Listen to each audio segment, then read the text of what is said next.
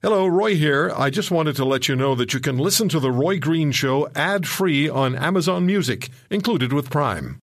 Welcome, welcome, welcome. Welcome to the Roy Green Show podcast. In 2018, for the very first time, Canada received more planned refugees than any other country in the world. I spoke with Robert Falconer. He's a researcher at the School of Public Policy at the University of Calgary and it's his research that we're talking about. Have a listen. The Yellow Vests, who are they and what are their objectives? I spoke with a Yellow Vest organizer from Saskatchewan. His name is Mark Friesen. Mr. Friesen is also involved with organizing the truck convoy from Red Deer to Ottawa next month. University of Western Ontario Associate Professor of Political Science and opinions columnist Salim Mansur joined me, and we were talking about the UN's plans, objectives, and agendas? Are they what the UN claims them to be? Professor Mansur says they're anything but. Lyle and Carol Brons are the parents of Humboldt Broncos athletic therapist Dayna Brons, who lost her life in the horrific crash between the Broncos bus and the semi trailer truck. Tomorrow, the driver of the truck begins his five days of sentencing hearings. Mr. and Mrs. Brons joined me on the program to talk about that. Crime victims in Canada and what they face from the justice system, which sometimes is neither justice nor a system. Joe Wamback and his family suffered horribly. He's been very proactive. I spoke with Joe and with Scott Newark, former Alberta prosecutor and executive director of the Canadian Police Association. Jessie Melo is the daughter of Canadian boxer Eddie the Hurricane Melo, who was murdered by contract killing. Jessie is very concerned about what's going on with her dad's killer, with the acquiescence of Correctional Service Canada. Mr. Falconer, thank you very much for the time. Happy to be here. So, this headline or this first line of your research is going to catch a lot of people by surprise. Uh, and so we'll look for, for, for context. So, can I ask you just out of the gate, who are the planned refugees and who does the planning? that's a good question. So, after World War II, uh, the United Nations and several participating governments decide that they are going to start a resettlement program. This is where they go to places like refugee camps uh, and they agree to relocate the most vulnerable uh, refugees from there to another country. Uh, the United Nations doesn't pick these people. They do definitely help identify the most vulnerable, but ultimately it's up to the Canadian government to decide how many it is going to take every year and who exactly these people are.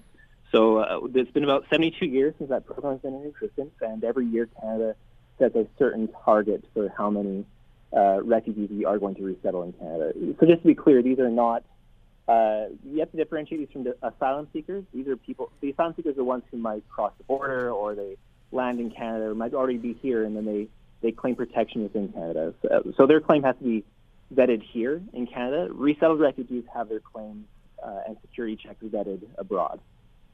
Okay, so that, that's what we're talking about now. Is the resettled refugees? Yes, we right. are talking about the, the, the, ones we plan to bring in every year. Okay. And the government decides year by year, depending on which government it is, and depending on the year, they decide how many refugees are going to be resettled in this manner. That is correct. Now, what role does the United Nations play? So the United Nations uh, and a few other relief organizations as well. They're they're of course housing many of these in, in refugee camps or in cities uh, with high populations of displaced persons. They they might recommend a certain person to Canada as being uh, best for resettlement. Now, what's interesting here is it's actually not their, their top priority. Their top priority is they want to try to return people back to their home countries. But if because of maybe an ongoing war or conflict or chance of persecution, the next thing they'll try to prioritize is actually uh, settling them settling them in the country where they're currently living. So if they're living in, let's say, Turkey or Lebanon and they're Syrian, they'll try to make it possible for them to integrate there. It's only those who really they, they see as being very vulnerable. Those might be because they're from a small religious group, like uh, Yazidis who we brought here to Canada, or they might be uh, LGBT or otherwise these are the ones where the UN will say, you know what, they we really making them integrate here or returning them home is probably not going to be feasible anytime soon, so they recommend them to Canada. So that would be the role the United Nations plays, identifying them and recommending them to the Canadian government, after which the Canadian government will make their, their own decision of whether or not they qualify for resettlement. All right, so we've seen very few Yazidis come to Canada. Yes, very few. Uh, but Mr. Trudeau uh, wanted 50,000 Syrian refugees in 2016. I think the number eventually was 47,000. So ultimately, it is the responsibility or it is the option of the government of the day to make the decision which refugees will, in fact, be resettled in Canada, uh, regardless of what the UN might may or may not recommend. That's correct. Okay. Do, do we know how frequently or infrequently the UN recommendations are, in fact, uh, followed or are met?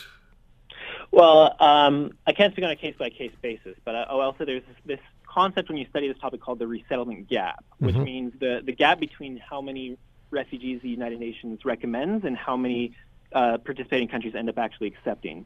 And so the United Nations has identified about 1.4 million uh, people as in need of resettlement. That's out of about 71 million people who the UN has identified as refugees nowadays. Uh, 1.4 million are identified for resettlement.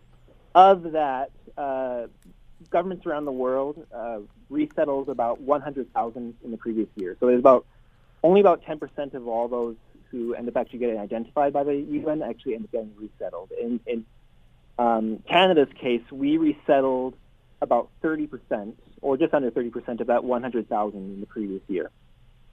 So, so that makes us number one globally. Yes, it does.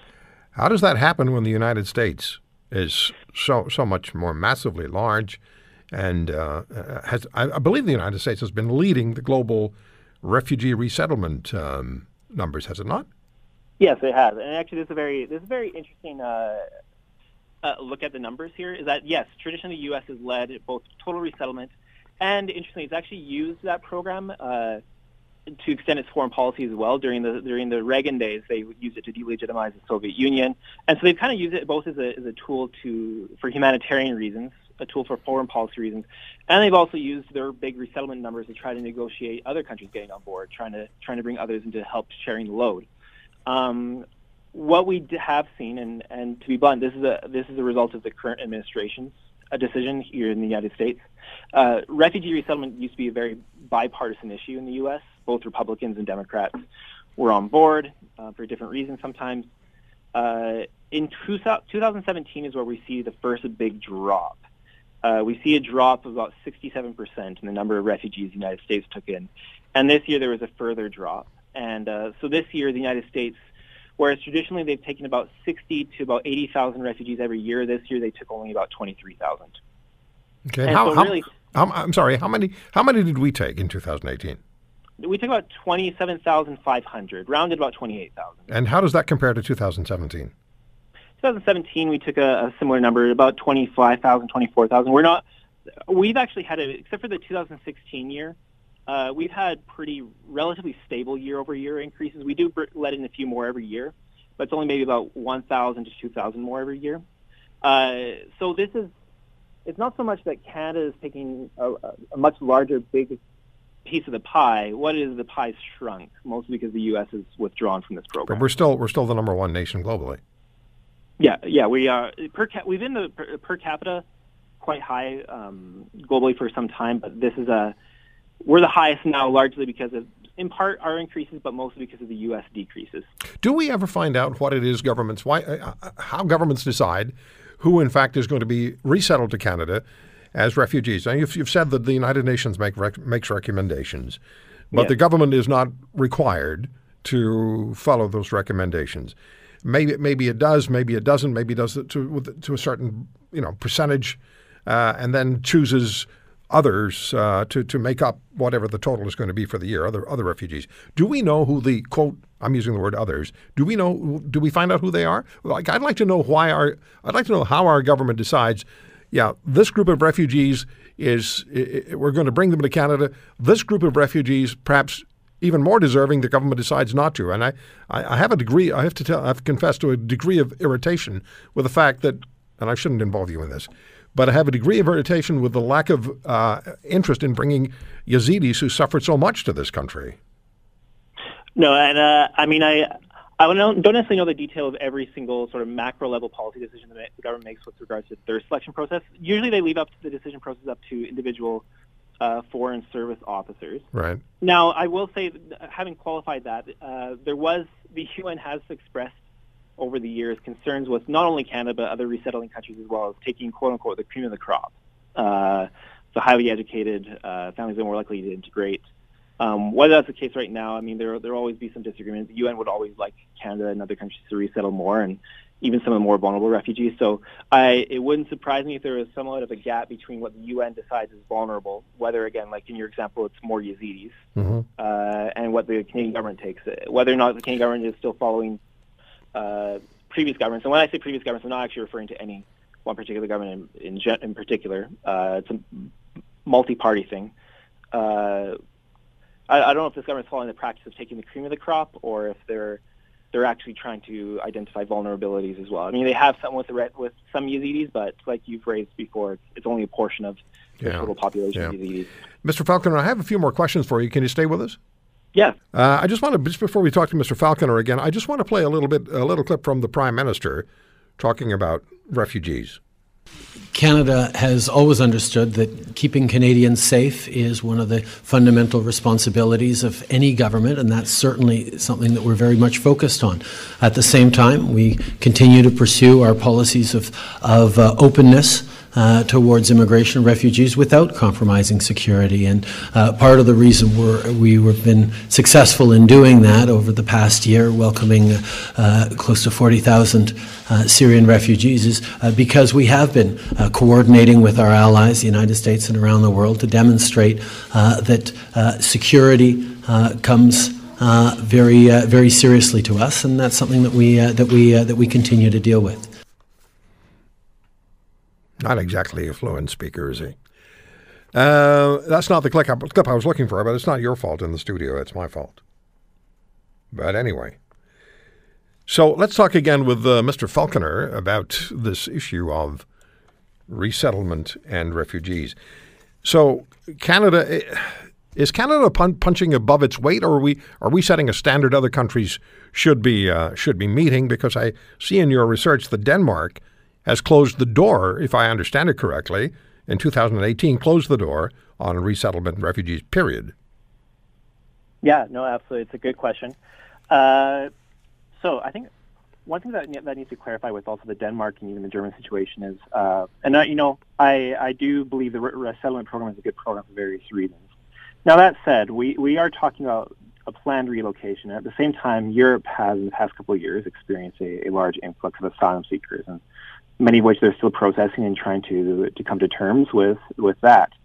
Uh, now, I think I think there's there's there's the chance and there's the reality that there are people who are very xenophobic, very anti-immigrant here. But I, I also don't think we should necessarily neglect the reality that you know Canada we take we take a, a good number of refugees. We, I mean, again, we took the, the highest number of resettled refugees in the past year, but we also have the benefit of, a, of an ocean between us and uh, places that usually send refugees even with our current concern right now with the influx of asylum seekers and the, the increasing backlog of asylum cases in Canada, you know, we're, we're still not nearly any anywhere close to, to the levels Europe has experienced in the past few years, or even countries like Turkey or Lebanon, which again has millions more. Now that said, I, I think there's opportunities here to set an example. Uh, the biggest thing that, that, differentiates Canada from a lot of the other countries in the world is we have a, a private refugee resettlement program. This is where we allow churches, temples, uh, non-religious groups to uh, take on the costs and also the work of resettling a family, and, and oftentimes actually for better results. They they have a, a connection within the communities. They have a, a social and support network, a, a professional network, uh, and that's something Canada has advocated on the world stage. And, and maybe if, as we take the lead here globally, is we can hopefully uh, help pilot this in different countries. I know right now the, both the UK and Germany are piloting Canadian-style private programs, so that's that's where the opportunity is. Um, and while other countries are backing away from from those opportunities, uh, uh it also has to be contextualized in the fact that they've taken hundreds of thousands, millions of asylum seekers in, in Europe right now and other places of the world. Yeah. Now, I, I'm, I'm just going to say this uh, in a generic way. I'm getting tired of the term xenophobic because I don't, I don't ascribe people in Canada who question the issue of refugees and, and, uh, and immigration numbers as being xenophobic or uh, somehow exclusionary. I think that's a term that is left better to uh, politicians with an agenda. I have great faith in my fellow Canadians, and I just don't buy into the into the uh, into the blanket accusations of xenophobia. I'm not suggesting you did that, Mr. Falconer. I'm just tired. I'm just damn tired of the word. Um, so, uh, to understand again, I, and, and I want this. I want to. I want to understand this. We're talking about planned refugee settlement. We're not talking about uh, people who come to the Canadian border. And Roxham Road has become very famous on the uh, New York State Quebec border. Uh, who just who come to the border and claim refugee status. we're talking about two two completely different groups. Yes, that's correct. And I, and actually, I think I actually agree with you regarding what you said about about the, the word xenophobic. Is that good? Don't get me wrong. There there are there are actually this is important in the context of, of Roxham Road and all that's happening there. Is that uh, there are certainly people who do not like immigrants, do not like refugees in any circumstances, but that said, I think a, there's a very large people who are very reasonable, very welcoming people yeah. who have legitimate concerns about about what's happening. Well, look around us. All we have to do is look yeah. around our country, and and, and and just the, the diversity in Canada speaks for the kind of welcoming people we are. Yes, for sure, and I, I don't blame anybody for for even in welcoming that diversity, also still having concerns about what's happening there. So yes, the uh, these well, it's it's it's called it's called becoming involved and engaged. Yeah, absolutely. You know. But I, I really appreciate you coming on the show. It's, it's fascinating research, and you've done a great job. No, thank you very much. Thank you for having me. Appreciate the time. Have a great rest of the day. You as well. Bye bye. Robert Falconer. There's been a lot said about the yellow vests. Who are they? And this all began in France, of course. Who are they in Canada? What's their objective? News organizations continue to report that groups like the Sons of Odin attend and have infiltrated the Yellow Vests movement. And I've read stories that suggest the movement is anti immigration, anti Muslim. And I received uh, an email from Mark Friesen, who is an organizer with the Yellow Vests in Western Canada and Saskatchewan. And Mr. Friesen is also an organizer for the truck convoy that's going to leave Red Deer uh, in the middle of February, 14th or 15th, and arrive in Ottawa on the 19th with a protest for the directed toward the Liberal government and Mr. Trudeau. So um, we'll talk about that. Mark, thank you very much for taking the time to join me. Thanks very much for having me, Roy. Greatly appreciate it. Yeah, so let's start first of all with this question: Who are you? Who are the Yellow Vests, and what's the objective? Well, the Yellow Vest movement, of course, as you mentioned, started in France, and it was it was ignited basically because of high fuel tax originally, and, and people donned the yellow vest as a sign of distress because everyone in France has to carry yellow vest in their vehicle. So they used that as a sign of, of indicating that their country and the people are under distress.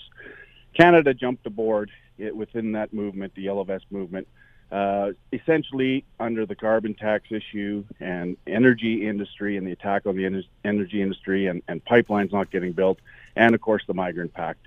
So that's what really was a tipping point for Canadians to get involved in, in the Vest movement.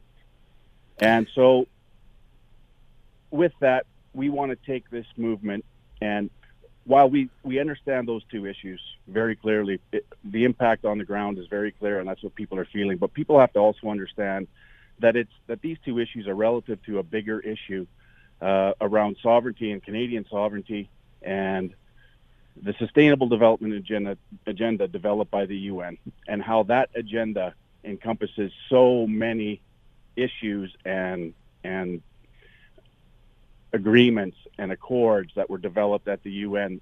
For example, the Paris Accord under climate change, which of course directly relates to the carbon tax and CO2 emissions and all, the whole issue around carbon tax. And it also developed, of course, the the migrant pact at the UN level.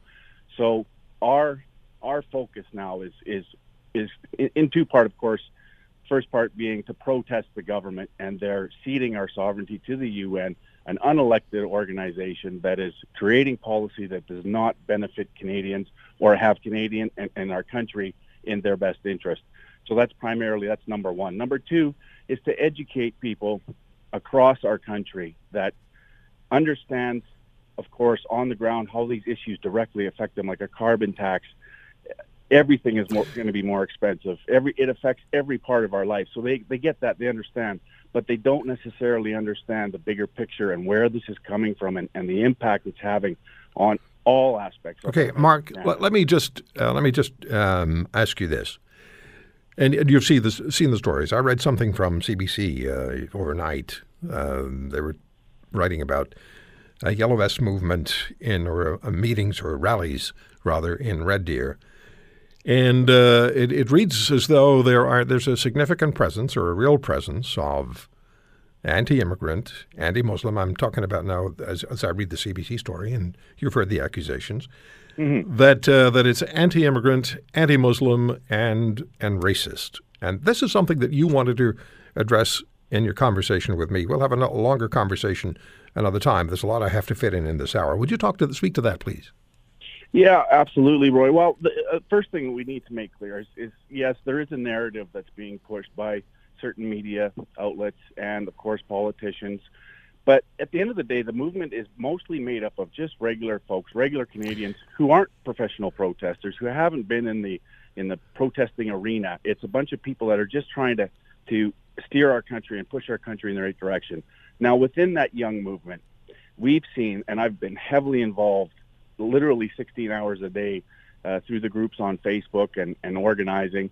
And we've seen, of course, the professional protesters trying to hijack and hitch their wagon to the movement. We've seen. Now, now when you say professional protesters, we're talking about people who are openly racist and who have an open um, agenda in that regard? Well, I mean, when I say professional protests, I'm speaking of types like Antifa and and those groups that have hitched. Now, within, of course, the movement, there are going to be some some bad apples. Any group has bad apples. Our country has bad apples. So we're we're weeding those folks out. We're weeding out the the racist. At the end of the day, Roy, we aren't anti-immigration by any stretch of the imagination. We all understand our country was built on immigration uh, it's the it's a very important aspect of Canada. It's what makes Canada so great. But we want to protect a country and a culture of freedom, of liberty, of equality, of of all of these things that we hold so dear, and the rest of the world looks upon us as a leader in. And we want to make sure that we we keep that essential core values of our country so we're still a country that we can provide okay. a safe space to. Mark, uh, I, I, had a long off-air conversation with you. I have no reason to doubt what you're telling me, as far as you're concerned, and what your views are and your position is. I had a long on, off-air conversation with you, so I have no no reason to doubt you on that. We will have a longer conversation, but right now we have about thirty seconds. So tell us about the rally in 30 seconds. So, so, so, yeah, so the convoy is is planned for to leave Red Deer on the 14th. Yeah of, of February, and it'll go from Red Deer to Regina, Regina to Dryden, Dryden to Sault Ste. Marie, Sault Ste. Marie to Arnprior on the 18th, and we'll be rolling into Ottawa to Parliament Hill on the 19th of February. And right. it will be the most historic and largest protest event in Canadian history. And I want we want all Canadians to be part of it, not just Yellow Vests all Canadians need to fight for this. Well, you and I will talk before uh, before that happens, before the rally happens, or the, I keep calling it a rally, the uh, convoy happens. And thank you for joining me today. We were going to talk longer, but there's a lot I have to fit in in this hour. We'll talk again. Mark Friesen, thank you very much. Thanks, Roy. Appreciate it. Take care. Mark Friesen, Yellow Vest organizer and uh, representative. Mark Friesen, Yellow Vest organizer and representative, joined us from Saskatchewan, talked about the Yellow Vest and talked about the upcoming convoy to Ottawa. But I also thought this morning I need to speak again with Professor Salim Mansur from the University of Western Ontario, political science professor, because the whole issue, as we started the show, is the Yellow concern is the, um, as Mr. Friesen explained, is the UN agenda and uh, for sustainable development or the 2030 agenda, which includes the Compact on Migration. And uh, Professor Mansur has some very strong thoughts on all of this. One of his columns was in American Thinker and uh, it was December the 6th, and the headline was Justin Trudeau's Canada Embraces a World Without Borders. Professor Mansur, welcome back to the program, and thank you for joining us on short notice. Thank you for inviting me, Roy. So, what, how concerned do we need to be about the UN agenda when the United Nations tells us, and our Prime Minister repeats, that everything's fine, the, uh, you know, our nation isn't being compromised, the, our laws are not being compromised. Canada's just fine, and we're just voluntarily agreeing to this compact on migration and probably the agenda on sustainable sustainable development because it makes sense. What do you say, Professor Mansur? Well, what I think is this is a massive, huge scam that is taking place. And you're so right that our premiers are waking up to that fact because our premiers are closest to the people in the provinces, while our uh, uh government in Ottawa has basically bought into the globalist agenda, that is the agenda of the UN, in this case, Agenda 2030, uh, in the broadest sense, and, and the UN is pushing with the globalist elite with the idea of uh, one borderless world. So we can buy into this argument, which is what Justin Trudeau is doing, and say to the people, you don't need to worry about it. But the worrying begins precisely when the idea hits the road, where the rubber hits the road. And that's what's happening in this country. That's what's happening right across Europe that you're witnessing, where the globalist leaders like Macron and Merkel and May, and in our case, Justin Trudeau, they have bought into this argument of a borderless world. They're going to go out and save the world. They're going to solve the problem of world hunger, world poverty, world diseases, so on and so forth, without having made any effort to consult with the people, that is their own people, whom they have abandoned. And that's where we are. It is a massive scam. And when we start examining the issue, Agenda 2030, for instance, there is a 17 point program, what it amounts to is a transfer of wealth. It's a transfer of wealth from the global north to the global south. A transfer of wealth taking money from the hard-earned taxpayers of this country and giving it to the elite in the global south so that the elite in the global south can then try to contain the problems that the UN itself has created, Roy. I mean, if we look at the history of UN interferences in trying to manage world problems on the basis of how compassionate we must be and save the planet, save the poor, in the period since 1945, we have transferred anywhere between 2.5 and 3 trillion dollars from the global north to the global south and now what do we have? What is the result that the UN has to show? The result is a mass unfettered migration from the global south to the global north.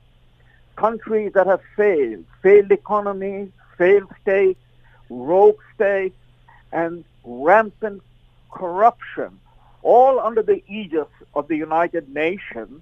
And now, Agenda 2030 and the UN Global Compact on Migration or the Paris Accord are methods by which they're seeking to normalize the failure of the global south and make the people in the global north in some ways accountable for it. Now you know, you know, you know, you know, Professor Mansur, eh, Mr. Trudeau would accuse you of probably of being a fearmonger.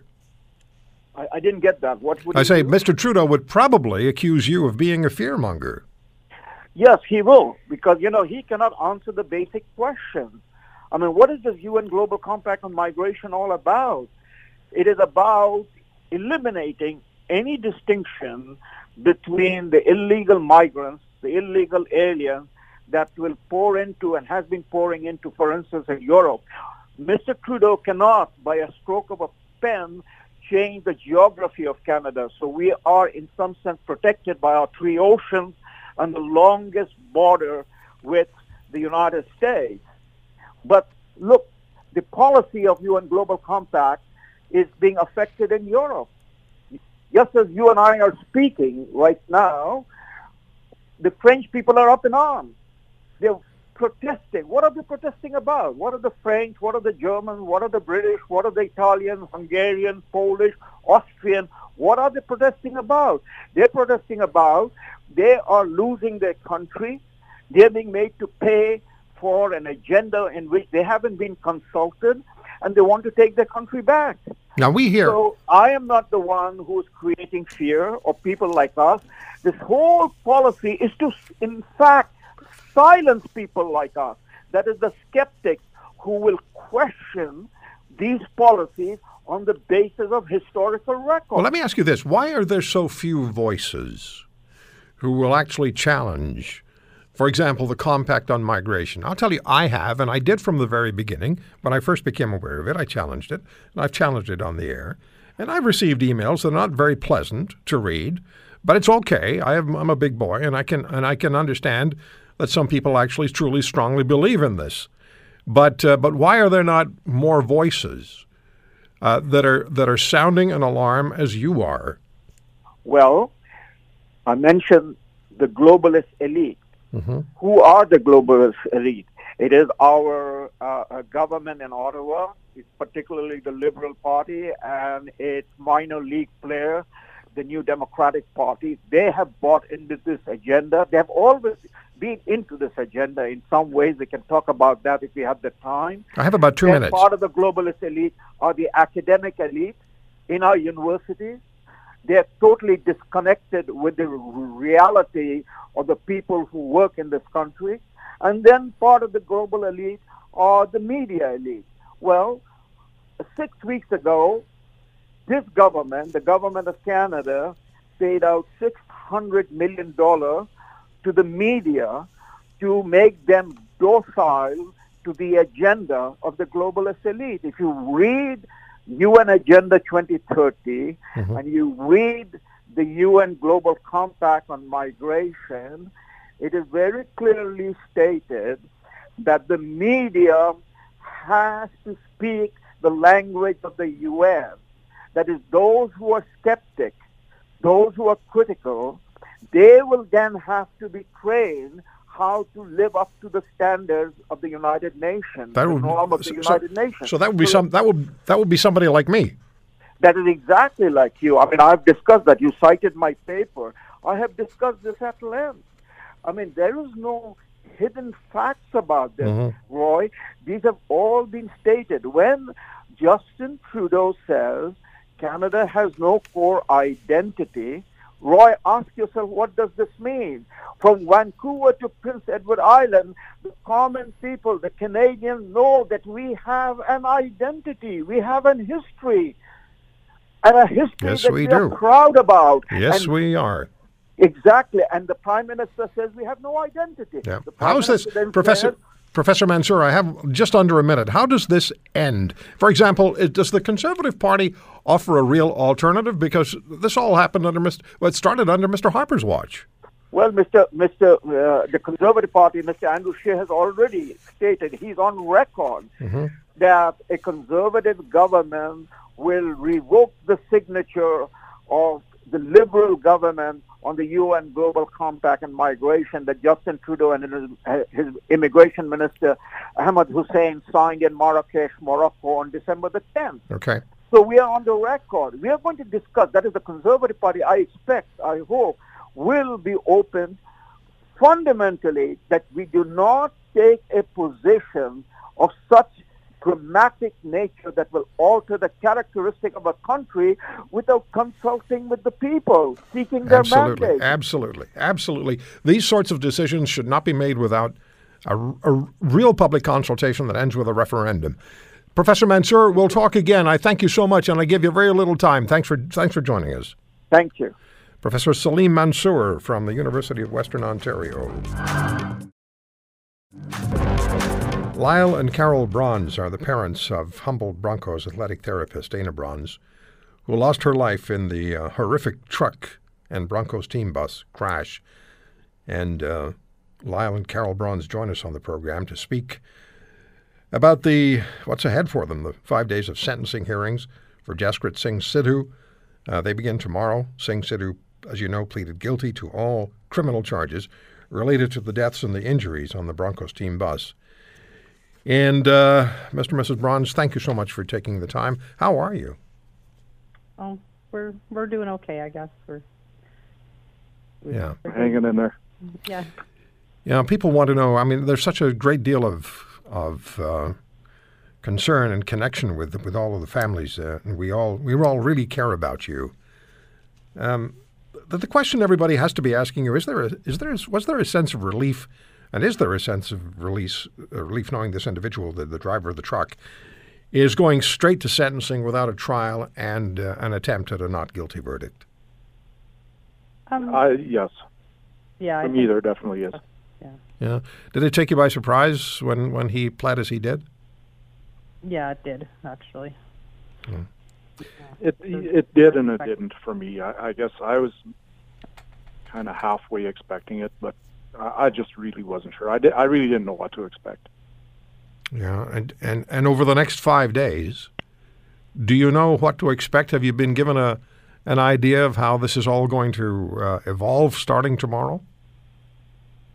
A a brief outline, I guess. There'll be some. There'll be, I believe, what they they're called the agreed statement of facts will be entered, and then um, at some point they'll start hearing the the victim impact statements, and those have chosen those who have chosen to read them in court. They'll start, yeah, on possibly on Monday.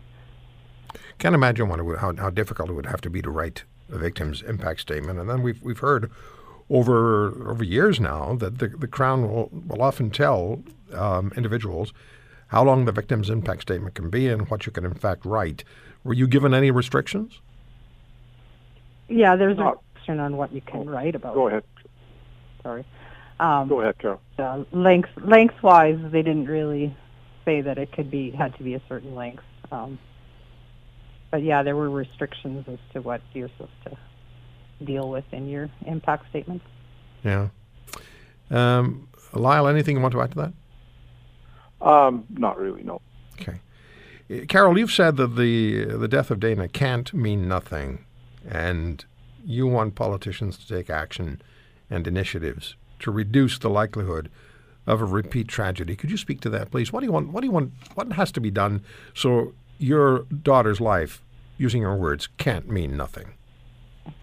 um, well i guess we are working towards there there was some changes announced last week about the training across the country and and we are working with Patty Fair whose husband was killed in an accident with uh, semi trailers to get a petition um, signed across Canada. Right now, we have 3,000 signatures to try and enforce, uh, have more than just a training.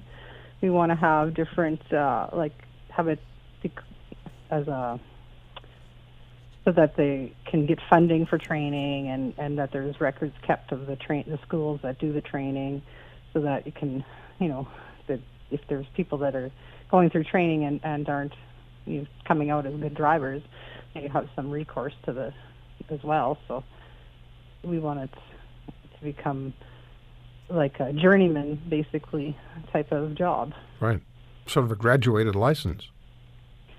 Yes. yeah that would be a good thing to have as well we would encourage that as well Yeah, it's it's almost uh, unbelievable that in Canada it wasn't, and it, and it is still isn't, national regulation that uh, semi drivers, semi truck drivers, are mandated to take a course. It's, it's almost unbelievable that that would in fact uh, be uh, have been the way things were and still are, and and, and will obviously and hopefully change. Uh, have you thought about what an appropriate sentence would mean. We've heard some parents say it doesn't, at this point, it, it doesn't matter, or I shouldn't say it doesn't matter, but the length of the sentence is not what they're primarily concerned about. What about what are you what are your thoughts on, on sentencing for this man?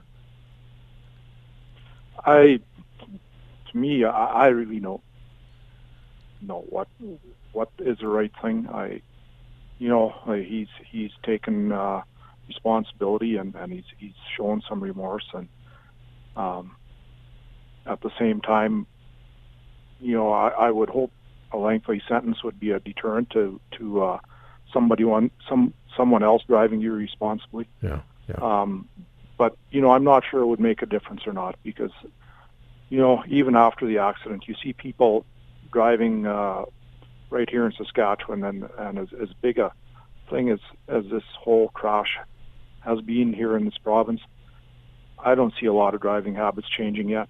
yeah. Yeah, there's. I mean, people are driving around with stickers on their vehicles, you know, in support of the Broncos, and and they're texting while they're driving or Yeah. creeping through sto- stop signs or whatever. It it you know, um, I, I'm not sure what will, it will take to change the the attitudes of drivers. That's a very good point, and and that's going to have to be critically impressed upon people. I, I wish you both only uh, peace, and uh, and I hope the next five days are not, uh, you know, massively uh, disturbing. I don't really know what to say to you other than I care about you, and I and I wish you and all the all the families only uh, only peace and, and and the best. Thank you so much for joining us. Thank you. Take good care. Lyle and Carol Brons.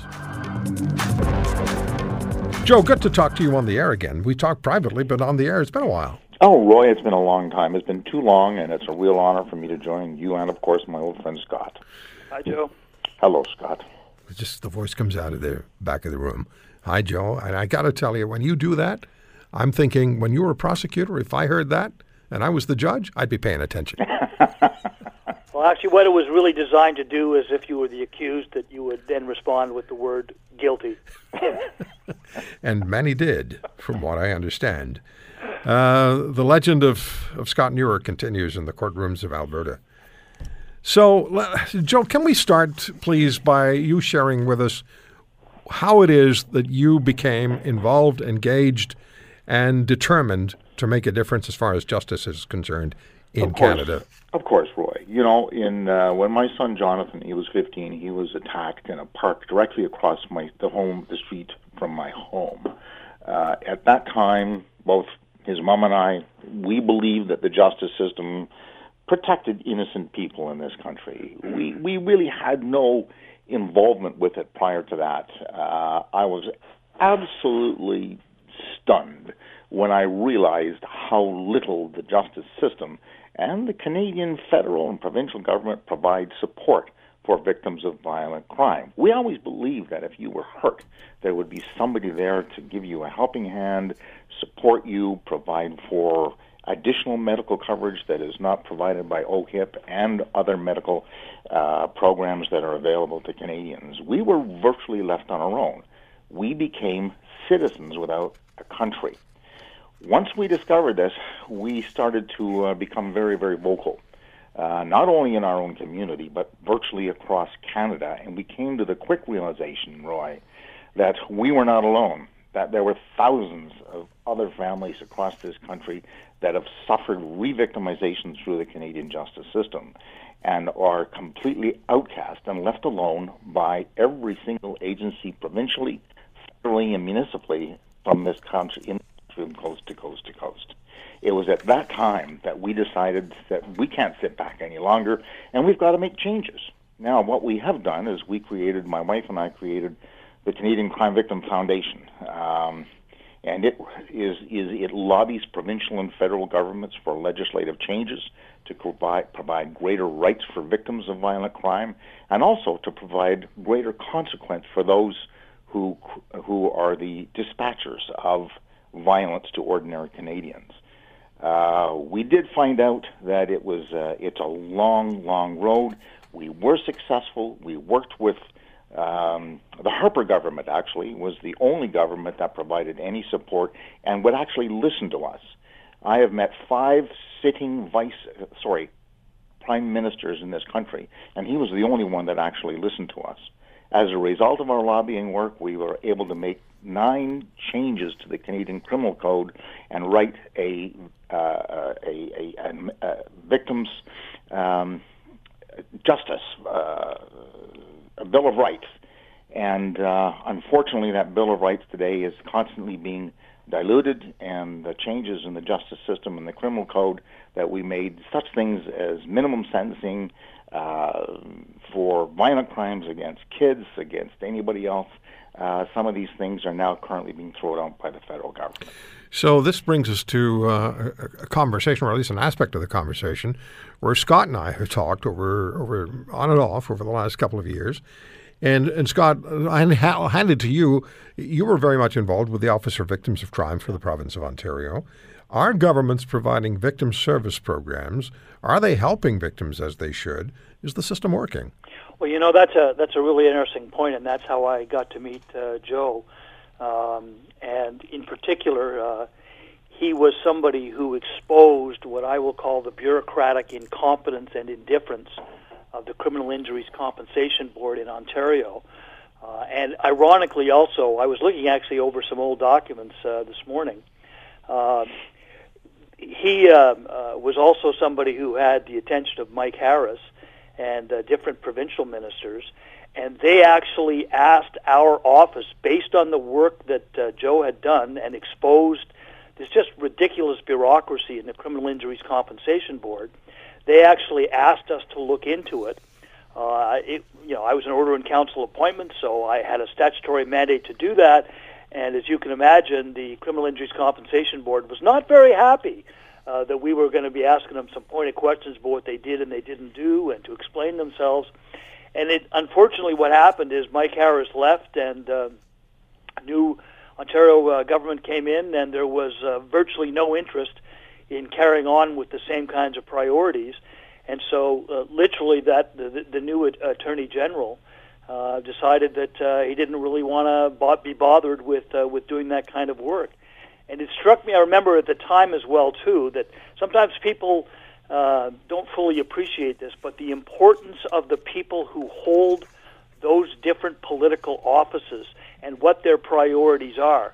Because for Mike Harris, and I very much agree about uh, Stephen Harper as well too, uh, public safety, assisting crime victims, confidence in the justice system, those were all high priorities, and it actually produced results. Uh, as for the current state today in relation to uh, victim services, as I say, I went back and I was looking over uh, the uh, the documents. That's why our office was originally uh, created back in 1998, and the re- review that we did was of uh, victim services in Ontario, which was done in 1999. So, in other words, 20 years ago. I think it's a very good question as to what the state of victim services uh, in Ontario are, and indeed in other jurisdictions across the country, because as Joe has described, it's critically important um, that they're functional and not uh, bureaucratic, and that they have the appropriate mandate to be able to deliver the services that victims legitimately require. I need to take a break, but we need to also have consistency across the country where you know the federal government has responsibility for. That's a challenge because of the provincial. No, I understand. I understand, but there has to be some level of consistency across the country, so you so people can feel there's, you know, there's something's good going to happen to us. Joe was speaking. I was thinking, Joe, that you and your wife uh, were were struggling to get your son's life, uh, actually save your son's life, and then move forward from there. But you weren't getting the assistance that you required. You thought you would but it didn't happen. And we so you fought, had to strike out on your own. We fought for four years, and Roy, you know me. When I start fighting for something, I stick with it. I don't. No, we we knew once you, we we knew when Joe Wamback arrived on the scene to to challenge the criminal justice system. I remember saying to some somebody, "This man is going to do it differently. This man is going to be there for the long run." After five years, five years of fighting with the political will within the province of Ontario, we received absolutely nothing. I ended up being an, an, advocate for many, many victims going before the Ontario Criminal Injuries Compensation Board, and through our efforts, through my efforts, we were able to get virtually a paltry sum of money. Most people are refused. We don't know why. The, the reports are, are confidential. Uh, we've seen in, uh, individuals come rejected because of the most minor clerical errors. And Roy, it's been our experience that most people who have become victims of violent crime, and I'm talking about parents whose children are victims of homicide, they don't want money. They want help. They want support. Right. They want psychological counseling. They want to be viewed as equal to their those that have been their victimizers. Well, I have to take this break, but I, I just want to say this. I've spoken to the mom of a five year old who was murdered in Alberta. The mom left the province for a couple of years, uh, stayed in Canada, just left the province, then came back to Alberta. And she was struggling, obviously, with the still struggling with the fact that her five year old daughter had been abducted and raped and murdered. And so she asked for psychological for assistance, uh, so that she be able to visit a psychologist or in some way provide her with some assistance for the emotions that she was she was struggling with, and she was told, she was told in no uncertain terms, that she hadn't applied soon enough.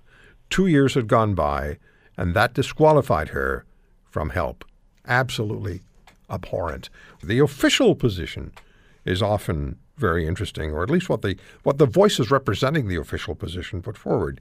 Mr. Newark remembers well, and we've talked about this uh, more than once. Correctional Service Canada representative on this program talking about the difference between those who are behind prison walls, as in don't want to be there, locked up, and those of us who are not behind prison walls. Remember what they said, Scott? Non convicted persons living in the community. I That's right. That's right. In non-convicted, I think the word was individuals. It's one of those phrases that doesn't roll off the tongue, but you can't ever forget it.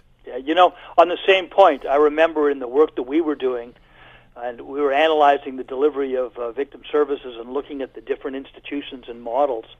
And I was talking with this uh, lady who was the head of one of the uh, uh, victim witness assistance programs called VWAPs uh, that were out of the Attorney General's office, which is where we uh, I reported to the Attorney General.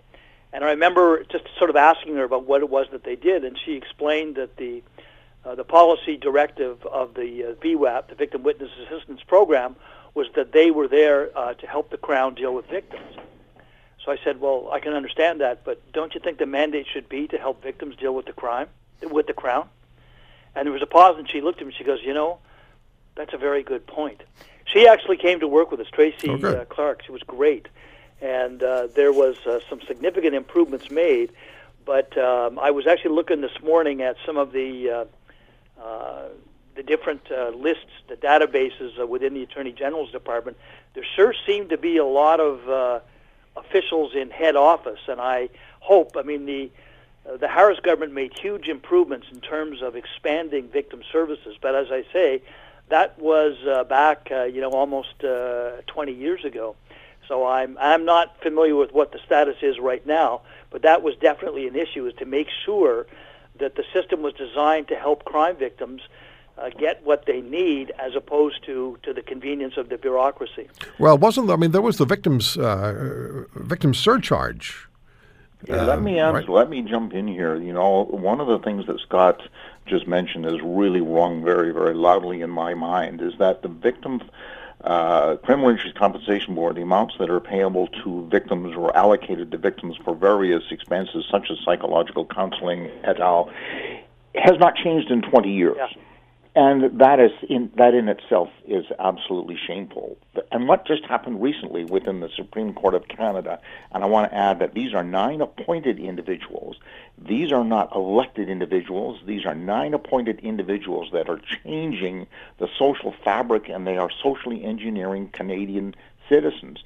Parliament has issued legislation and has passed legislation to provide for victim fine surcharges on criminal activity. The Supreme Court has now ruled that uh, as is as as inappropriate. So there will be no more victim fine surcharges by judges that have been uh, appointed by. And where where did the seventy five million dollars go? We don't know. I've been trying to find that out for the last decade or so through Freedom of Information. But what I believe happens is that it just goes into general revenue. Yeah, I suspect Well, so. let me actually just comment on that because it's even.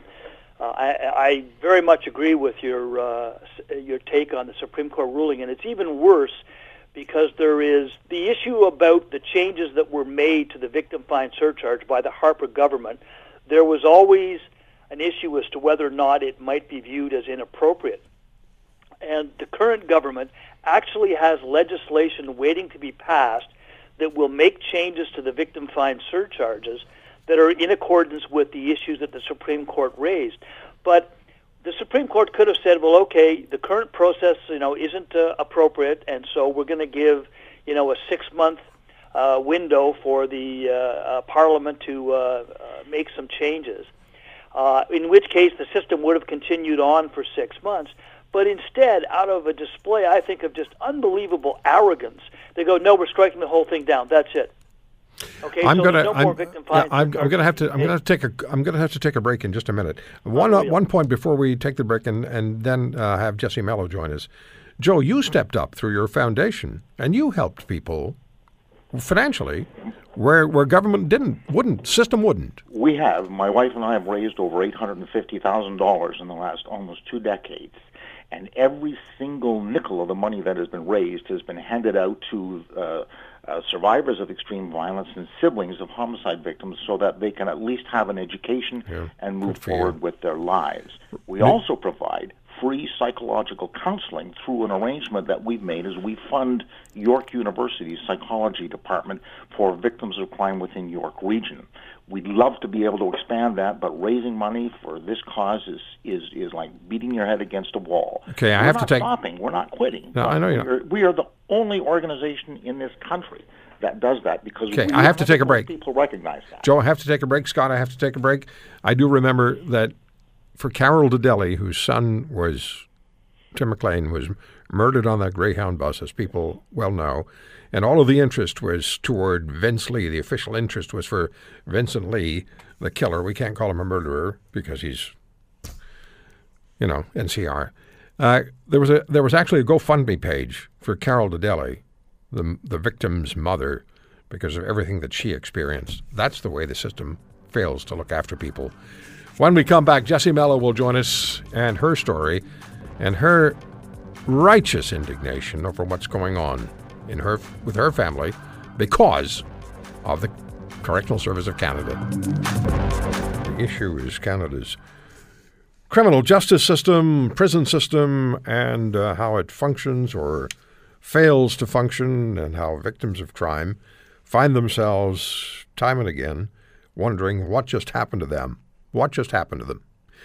You know, I've you've heard crime victims on this program talk about their victims' impact statements being actually um, censored by prison officials saying, no, it's too long. Uh, no, we can't have you write that. And then the convicted individual, in some cases a killer, gets to see the victim's impact statement uh, before it's ever presented at a parole hearing. And so that person, the, the, the convicted person, uh, knows what's coming his or her way.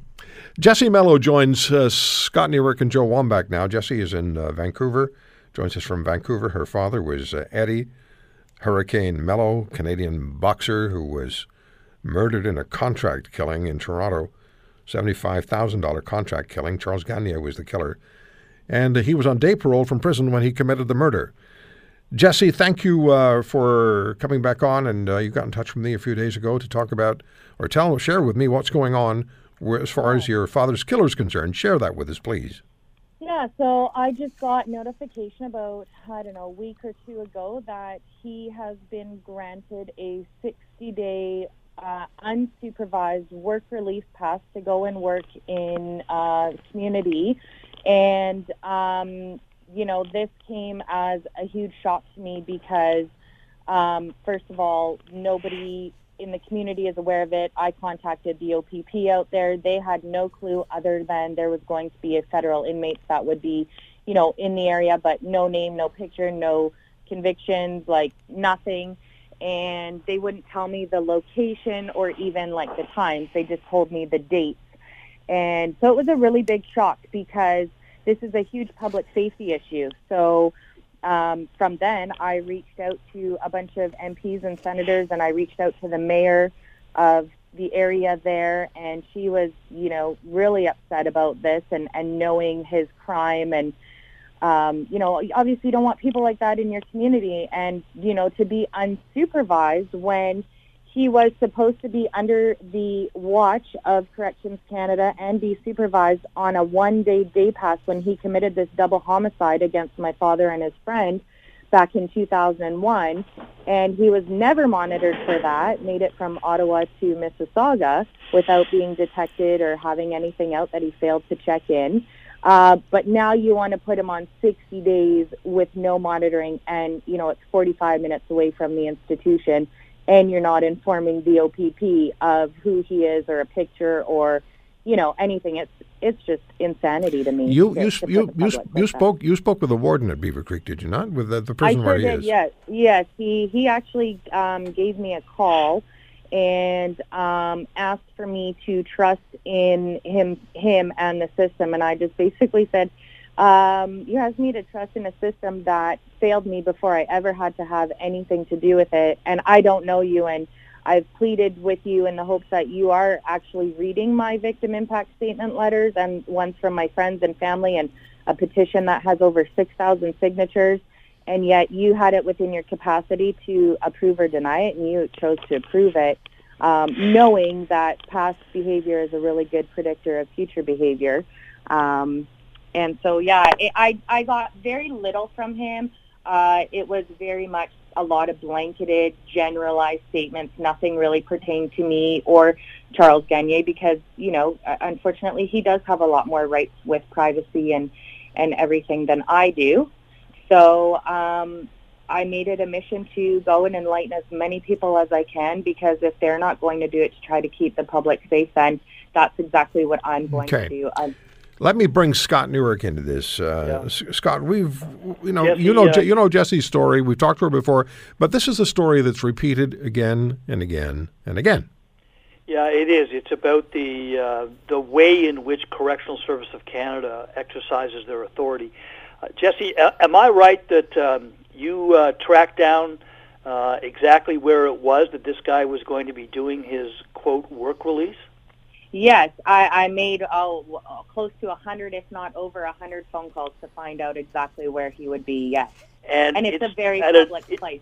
It's at a local animal shelter, as I understand it, right? Yes, yes, He's in he's in he's going to be in Russell, Ontario. Yeah. yes. And when you spoke to the uh, person that was the, the guy that ran the animal shelter, uh, did he did Correctional Service of Canada give him full details about this guy's background? No, they did not. So when I spoke to um, the woman there, 'cause I had asked for a supervisor, or a manager, or whatever, and she said she was the closest thing to to that. And I explained to her the situation, and she said, like, she was shocked. I mean, I said, you know, this isn't somebody that just didn't pay their taxes for seven years or Yeah. ripped off a Walmart. He committed a double homicide, and she was under the impression that it was not, you know, violent offenses, and that they were within um, 18 months of their release. And I said, well, Charles Gagner is a long ways away from, you know, his release, especially within 18 months. So I don't know, you know, if she's not getting the full story or if corrections is, you know, bypassing, are the wardens bypassing something that maybe is supposed to be only for people that are, you know, within 18 months and have started their application. But as far as I know, you know, uh, 18 months is not not what I was told for anything. Scott? Think, think about that for a second for everybody who's listening, okay? Here you've got Correctional Service of Canada officials who are governed by both the statute and the regulations, and they decide that they're going to release this guy on what are unescorted temporary absences. My understanding is that he has to return at night, but he will Yeah. be gone for the entire day, and they pick, there has to be approved locations, and they withhold the truth uh, from the people who run this uh, animal shelter uh, about what this guy's background is. And as you pointed out, by the way, the last time when he was uh, he's in prison for murders Yes. that he committed while he was on early release. How Yeah. outrageous is it that a public institution, folks, that we pay for, withholds that information from the people that they're going to uh, give this guy to? And, and in my opinion, I can tell you because I looked at the statutes, I think they may have violated the statute by not providing the necessary information to the local police. This is outrageous. What are your Oh, thoughts, yeah. Joe? What are your thoughts? Of course, I, I, I concur with Scott uh, completely. But this isn't the first time we've heard of that. We our hearts go out to Jessie and her family, but this isn't the first time that we've heard of this. There was a, uh, a release just recently about a, a, an absolutely violent individual who escaped justice in the United States and was imprisoned here in Canada. And the parole board ruled against Corrections, or Corrections Canada ruled against the parole board and uh, uh, let him go back out on parole. That's right. And That's right. It, it happens all the time. And he'd killed his he'd killed his mother, He killed his mother precisely with a baseball bat. and then he committed absolutely violent, violent, vicious sexual assaults, which have left women he attacked in uh, in in in physical and emotional stress, distress for the rest of their lives. And Correctional Service Canada didn't want him released, but the Parole Board of Canada said, "No, he's making good progress. We'll send him back to the states." Yes, that's the real point. That they've deported him to the United States, and the Americans are not amused. I can assure you. No, but but he could get out in a year and a half in the states. Yes. once he's sent there. and then he can come back into Canada. And he at, can come back into at- Canada. at, at his own will. One of the things I wanted to add. No, too he'd be that- inadmissible to Canada. Well, you well, we know we're talking. We're not talking about coming back That's legally. okay, though, uh, under our current uh, prime minister, we have very secure borders. That's no what, that was my point, Scott. Exactly. One of the things too that has really, really troubled me is that uh, when I heard my prime minister say that when he was talking about returning ISIS terrorists who have Canadian citizenships, that a can- Canadian is a Canadian is a Canadian, and that they deserve every available opportunity and, and support that we can muster up, and yet and yet they absolutely refuse, our governments absolutely refuse to provide any support for Canadian victims of terrorism. Be it 9/11, be it the terrorist attack in LAX, where Canadians were were, were hurt, were victimized, or or murdered, they still have not received any support. Do you know? Can I ask you, Jesse? Do you know have the uh, OPP uh, taken any steps to uh, get the necessary information from CSC? Yeah, yeah. So they Good. first heard about it from me, um, and I did follow up, obviously, and I was told that Beaver Creek was being very uncooperative with them, and that they were looking to reach up to their higher powers within the OPP to put a little bit more pressure on um, Beaver Creek and Corrections Canada um, for some more information and, you know, to try to see what they could do because, you know, these are officers that also live and work in the community and they do not, you know, and then they're going in blind because they have no history of this guy from from the warden or corrections and everything that they've been provided with was from me as as a victim. I want to ask Jesse a question about you. You you said you actually met with this Charles Gagnier who killed your dad. Yes. Yes. T- tell us about that. Um, so that was uh, it was a really um, terrifying experience for me because I didn't know what to expect. And he, you know, he sat there and he shook and he cried and he couldn't get his words together and he was sweating profusely. And you know, I- knew going into it that he was a master manipulator because he had admitted that on several occasions and um, whatnot. And he just he didn't really i mean he took accountability for what he did obviously but this is not a person that that is rehabilitated or is that i would feel is remotely um, you know safe to be out in the community uh, like i said he didn't know my dad and um, you know he he said that you know had he done his research or whatever maybe things would have been different. But this was not it had nothing to do with organized crime you know? It wasn't anything to do with with mobsters or gangs or or bikers or anything else like that. It was a very jealous man that got in touch with this guy through another criminal that he knew. And this guy just wanted to try to move up i guess in in criminal underworld um even though this original guy that hired him had no ties really to it Yeah. and he's a career criminal and he makes his living on inflicting pain on people and, and destroying people's lives. And I mean, he was four years into a 10 year sentence with a loaded AK 47, you know, when he did a robbery. And I could only imagine what those people, you know, had to experience. So now we know. I mean, now we know how the system is is dealing with with this one individual. And yet, as years far as later, okay, the Correctional Service of Canada officials withhold relevant information from Yeah. the people who have to accept them to come there. This animal shelter that has kids at the shelter. We have a saying in our justice system: the truth, the whole truth, and nothing but the truth. And by the way, just uh, so you're clear, the police have authority in Ontario under the uh, Police Services Act. It's Ontario Regulation 265. They can put out a public alert notice uh, if somebody that they believe to be a danger is uh, uh, being released into the community. Don't be surprised if that happens. Okay, I want to just before we take a break, I want to tell one more story that illustrates again how the system fails. Harold Smeltzer is the individual I mentioned. Uh, I mentioned earlier about a five-year-old girl who'd been abducted and sexually assaulted, murdered, and tossed uh, away, literally in a garbage bag. Smeltzer is the guy who did that, and he had been convicted of, I think, up to 40 other assaults on young women and girls. He's sent to prison. He's got a life sentence, but a life sentence means doesn't mean a life sentence. He's out. He's he's he's allowed into a halfway house in Regina. Of course, the community has no idea he's there. He admits to the parole board that while he's out walking one day on you know his half, from his halfway house, he's sexually attracted to a to a girl, a little girl. He admits it. Do they put him back in prison? No. The parole board actually congratulates him for having been truthful and, as, as, and says, you, Congratulations, I'm paraphrasing Mr. Smeltzer. Clearly, you're making progress. You're recognizing what's happening to you. This is the insanity that is allowed to go on. And Joe talked about, uh, about uh, terrorists and terrorism.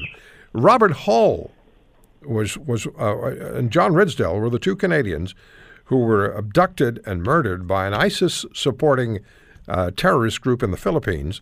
Mr. Hall's family members were on this program on quite a few occasions, and they received nothing, not even in the way of communication from the federal government, uh, until the until the very end, when his sister, Mr. Hall's sister, went to Ottawa and demanded a meeting with the prime minister. She got that meeting, and with the uh, with the uh, with one of the minister, one of the other ministers. But essentially, the family was totally ignored and were given nothing in the way of support or, or any comfort. It's it's all backwards. Joe, what are your final thoughts? What what do we what do we absolutely need to remember about this system of ours? I think that everybody needs to remember that we can change it. We just need the will. We need people to to recognize how horrific it is when you become a victim of a violent crime. And the way it exists right now, you're a citizen without a country. The only way to do that is, especially during an election year, is to pressure your MPs and your candidates in your ridings across this country to ensure that they are going to do something to make positive changes to support victims of crime in this country. All right, Jesse, how, what grade would you give? How satisfied are you with the kinds of responses that you received to the questions that you delivered, you asked about your father's killer and what was going on with him? Um, I I didn't I didn't get much from them, and you know, it just it, it's really terrifying because you know we had a crown prosecutor by the name of Stephen Sheriff, and you know he minimized everything, and had he designated him as a dangerous offender or not did this plea deal where they didn't even get the person that was part of the plea deal, um, you know, convicted of anything, then we wouldn't. I wouldn't be having these conversations, and uh, he would have been doing, you know, his life with no eligibility for 25 years. I would have still had a few more years to to breathe and not have this literally consume my life, my family's life. I mean, this is a crown that was supposed to protect the people and yet made sweetheart deals and went to the parole board saying that he referred to him as a friend. Him and Charles Gagner were friends. You know, he threatened to throw my grandparents in jail during the trial because my grandmother was crying, you know, and and it's like I think so many things along the system need to change. And I mean, our first introduction with, you know, having the crown who is supposed to be for us, who was so against us, and then right. have such a slap in the face up, up here on okay. his behalf as a friend. That's awful to hear. Uh, it really is. Scott, forty, uh, about forty-five seconds. Um, the um, first of all, uh, Jesse, uh, pay attention to what's going on in Parliament uh, this week. I think you might see that the case gets raised and some pointed questions asked. And just finally, to Joe's point about the overall justice system itself, we all need to remember our ju- criminal justice system is a public institution. It's not the private preserve of lawyers and criminals and judges. It belongs to us as people. And the good news is, folks, if you pay attention, you take action, we can take it back. Joe Wamback, Jesse Melo, Scott Newark, thank you all very much. Thank you, Roy. All the best to you. Thank you for listening to today's podcast. If you want to hear more, subscribe to The Roy Green Show on Apple Podcasts, Google Podcasts, Spotify, Stitcher, or wherever you find your favorites. And if you like what you hear, leave us a review and tell a friend. I'm Roy Green. Have a great weekend.